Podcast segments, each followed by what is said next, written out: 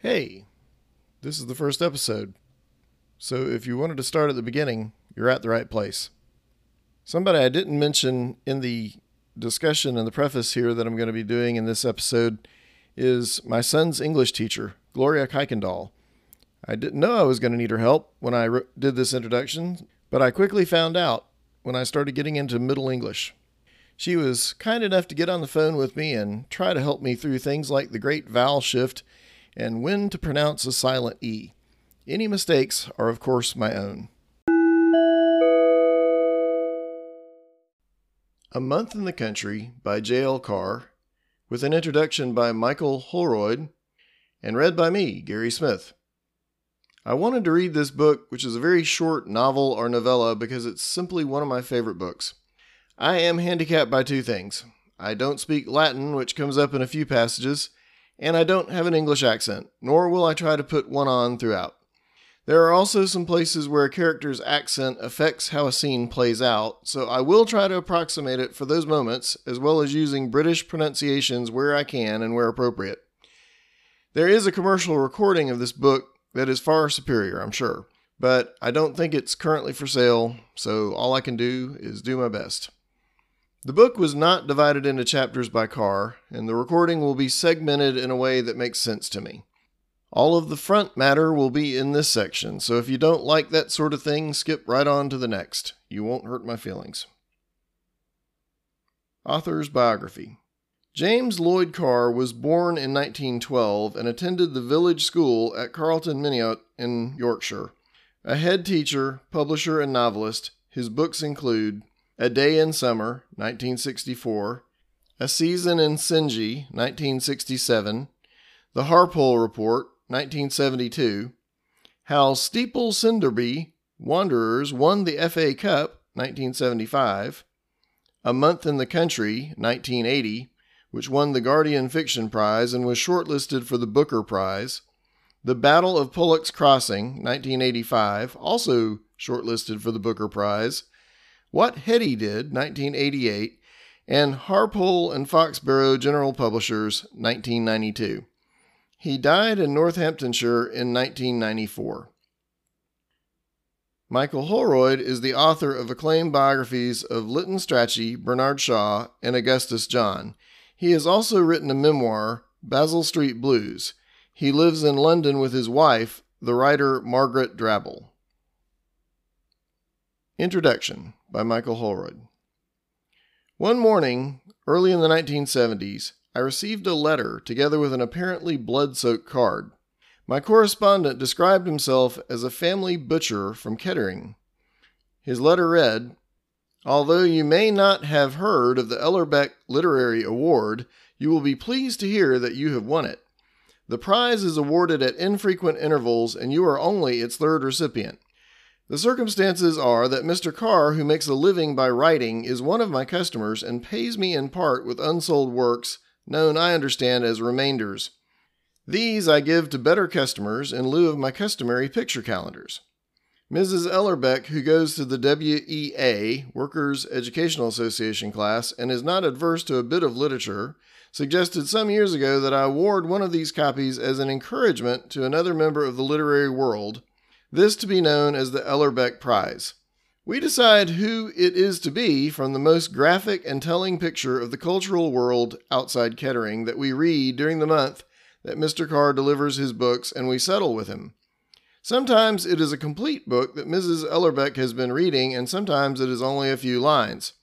In your case, it is only a few lines, but I hope someday that this will encourage you to write a book about it.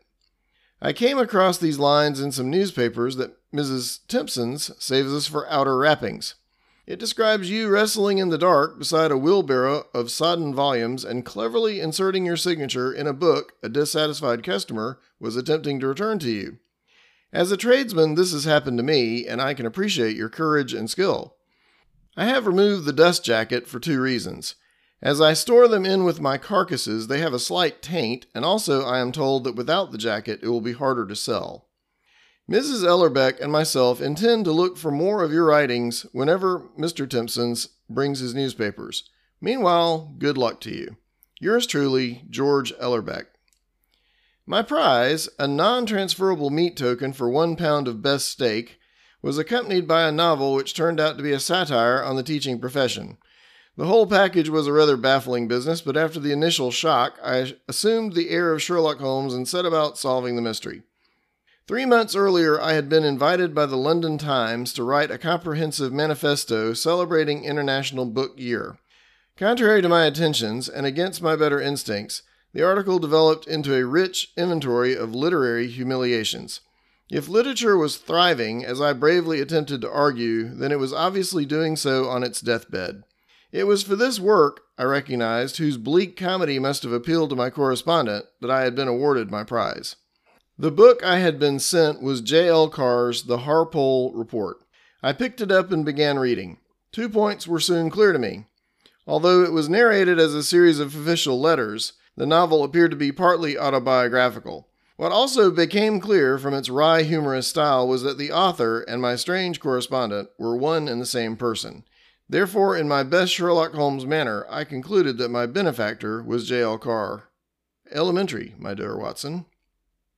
Readers of A Month in the Country will discover the Ellerbeck family under a slightly different guise. In the book's pages, Mrs. Ellerbeck presides over a splendid repertory of North Riding dishes and sees to it that the new arrival at Oxgodby, the war damaged Tom Birkin, never goes hungry. Her big 14 year old daughter, Kathy, a very organizing girl with blue eyes and freckles, is soon coming to the village church where Tom Birkin is uncovering a large medieval wall painting and plays gramophone records to him. Sometimes she brings her wide eyed younger brother, Edgar. Head of the family is the impeccable station master and formidably mustached lay preacher at the chapel, George Ellerbeck. My father was a butcher, Mr. Birkin, he modestly reveals over Sunday lunch. A Month in the Country was published seven or eight years after I received my unexpected prize, and the book's appearance was the occasion of my only meeting with J.L. Carr. It was a fleeting encounter in unusually grand surroundings. His novel had been shortlisted for the Booker Prize, and we came across each other both in our dinner jackets and clasping a glass of champagne before the dinner started. I wish we could have met in easier circumstances. His humorous face was contorted in mild agony, for he was, I judged, an intensely private man. We exchanged a few polite words, stood around awkwardly, and agreed that the Ellerbeck Prize, though not so interesting to bank managers, was a more singular honor than the Booker Prize. Then we were herded to our separate tables. I never saw him again. But I was amused to read in his last novel a self published satire on the book business called Harpole and Foxberrow General Publishers that one of his characters, Mrs. Fazakerly, bookseller of Stotfield Magna, having developed the habit of stroking her books in winter, recommends as best for this kind of attention one of Mr. Holroyd's good solid biographies. J. L. Carr's career was relentlessly unconventional. Though he was known as Jim and appears as James in one of his novels, he was actually Joseph Lloyd Carr, born in the North Riding of Yorkshire in 1912. His father was a railwayman and Methodist preacher like George Ellerbeck. Indeed, the Carr family appears to have had much in common with the Ellerbecks. But J.L. Carr released few details of his life to the public. On the first American edition of A Month in the Country, his biographical note simply reads J.L. Carr lives in England. Having twice failed his 11 plus examination, which would have qualified him for free grammar school entry, he was sent as a paying pupil to Castleford Secondary School, which the sculptor Henry Moore had attended, then went to the Dudley Teacher Training College, after which he taught in several schools in Birmingham. For one improbable year, he traveled to the United States and on an exchange system taught children on the Great Plains of South Dakota, an episode that eventually led to his novel, The Battle of Pollocks Crossing, 1985, an eccentric offshoot of David Lodge's Changing Places.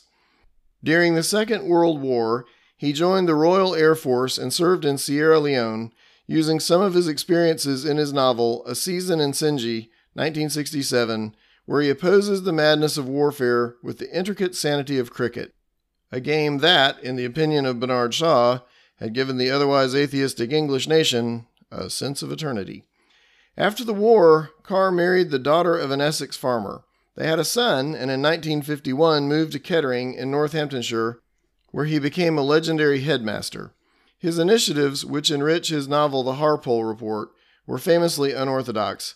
He would ask the children to put their names and addresses in bottles, then collectively launch them into the fast flowing river, or organize an arithmetic race in which contestants running along the course were obliged to stop at various blackboards set out across the field and solve equations.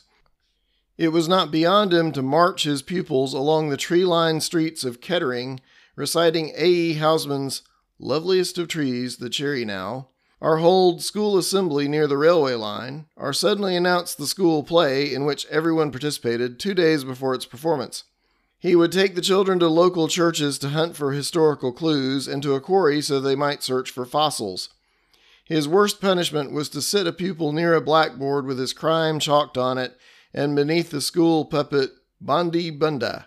Unsurprisingly, he was the bane of the local educational authority, although he was loved by the children and came to be respected by their parents. It was a shock for all of them when in 1967, at the age of 55, he suddenly retired to write novels. He had already published one novel, a contrapuntal revenge melodrama called A Day in Summer, 1964, somewhat reminiscent of Patrick Hamilton's retributive thrillers, and had saved £1,600 to buy time for writing. But this was a difficult period. In 1968, his wife was diagnosed with lung cancer, and though this intermittently went into recession, it was to kill her 13 years later. After which Carr added to the 1991 edition of A Month in the Country the poignant epigraph by the Irish poet Herbert Trench. In his charming but not quite definitive 28 page pamphlet, The Life and Times of J.L. Carr, Byron Rogers writes that by 1969, Carr had only 200 pounds left, but rescued himself by printing and selling county maps, which are illumined with his teasing wit, arcane knowledge, and artistic talent. In his spare time, he had taken up landscape painting, sculpture, and the recording of church architecture in various mediums, ranging from pen and wash to acrylic, varnish, and occasionally finger on hardboard. Using the back room of his house in Kettering, as well as a garden shed, and employing a filing system consisting of shoeboxes, he created an unusual publishing empire based, he explained, entirely on logic. His publications measured 5 inches by 3.5, which enabled him to dispatch them in standard size envelopes at minimum postage. These mind enlarging microtomelets, as the Times Literary Supplement called them, consisted of 16 tiny pages, which, he claimed, was just within the public's reading span. He began with a selection of poets, the very first being John Clare, one of whose descendants he had identified as his milkman at Kettering. To these miniature poetry books, he then added a bizarre collection of tiny biographical dictionaries of eponymists, usurpers, royal consorts, frontiersmen, and others. Readers came to love his wonderful mixture of fact and fantasy, his succinct and opinionated style. Nell Gwyn is a ravishing fruiterer, Henry VIII an axe-happy, ulcerated, impotent monster. Combined with his prolix titles such as prelates, parsons, vergers, wardens, sidesmen, and preachers, Sunday school teachers, hermits, ecclesiastical flower arrangers, fifth monarchy men, and false prophets. So successful was this publishing venture that when approaching 80, he decided to publish his own last two novels. He had taken to writing books for children and continued writing novels that were generally well reviewed but never good sellers. The London magazine called his fourth novel, the football fantasy How Steeple Sinderby Wanderers Won the FA Cup, 1975, simply the best football based work of fiction. But like his other books, it did not flatter people or bow to contemporary fashion. Instead, with derisive gaiety, it delivered in the words of polymath Arthur Benny Green some murderous blows at the fatheads who populate professional football. In 1980, Carr published a masterpiece, A Month in the Country. In all his other novels, the quirkiness of his talent, like Tom Birkin's facial twitching and stammering, distract the reader from his storytelling with dangling footnotes and inconsequential parentheses. But in this novel, his various interests and passion seem magically harmonized and we are held, as the summer heat enfolds us, suspended between shadows from the past and premonitions of the future. It is a timeless book recreating a propitious season, another world, a place of healing. The narrative proceeds rather like Birkin's exploration of his medieval wall picture, inching patiently along, following a hand or face, aiming at something that looks right. I was engrossed in my work. It was tremendously exciting. I wasn't sure what I was uncovering. Initially, as he tells us in his foreword, Carr believed he was writing an easygoing idyll along the lines of Thomas Hardy's Under the Greenwood Tree. There are superficial similarities. Both novels are rooted in English village life and have plots that revolve around the village church. Hardy mourns the passing of the old order marked by the supplanting of the choir by a new church organ. But Carr, combining ancient and modern, gives a hilarious welcome to the new chapel organ, while in the church, he reclaims the past when Birkin finally reveals the 14th century painting. Birkin's affection for the hopelessly out of date stove refers amusingly to Hardy's novel. Both novelists compensate for a dark pessimism with their faith in the fundamental decency of the ordinary villagers. But Hardy, for once contriving a cheery ending, has his heroine, the flighty Fancy Day, reject the parson and marry the man she loves. Carr weaves a more imaginative and ambiguous ending. I have sometimes wondered if it was a dream. As Tom Birkin teases the wall painting back from its years of darkness, he feels a sense of kinship with its creator. I had lived with a very great artist, my secret sharer of the long hours I'd labored in the half light above the arch. It is a feeling he vividly communicates to his readers. They feel a similar affinity with the novelist. A Month in the Country is a novel of resurrection. The nameless medieval artist had died on the job, but his work, its color gradually spreading over the wall, is brought back to life. And Birkin, falling asleep on a tomb slab, is woken by the appearance of Alice Keach. I should have lifted an arm and taken her shoulder, turned her face and kissed her. It was that kind of day, he remembers long afterwards. And I did nothing and said nothing. It is a scene that recalls John Donne's early love for Anne More, about which he wrote in The Ecstasy. And whilst our souls negotiate there, we like sepulchral statues lay. All day the same our postures were, and we said nothing all the day.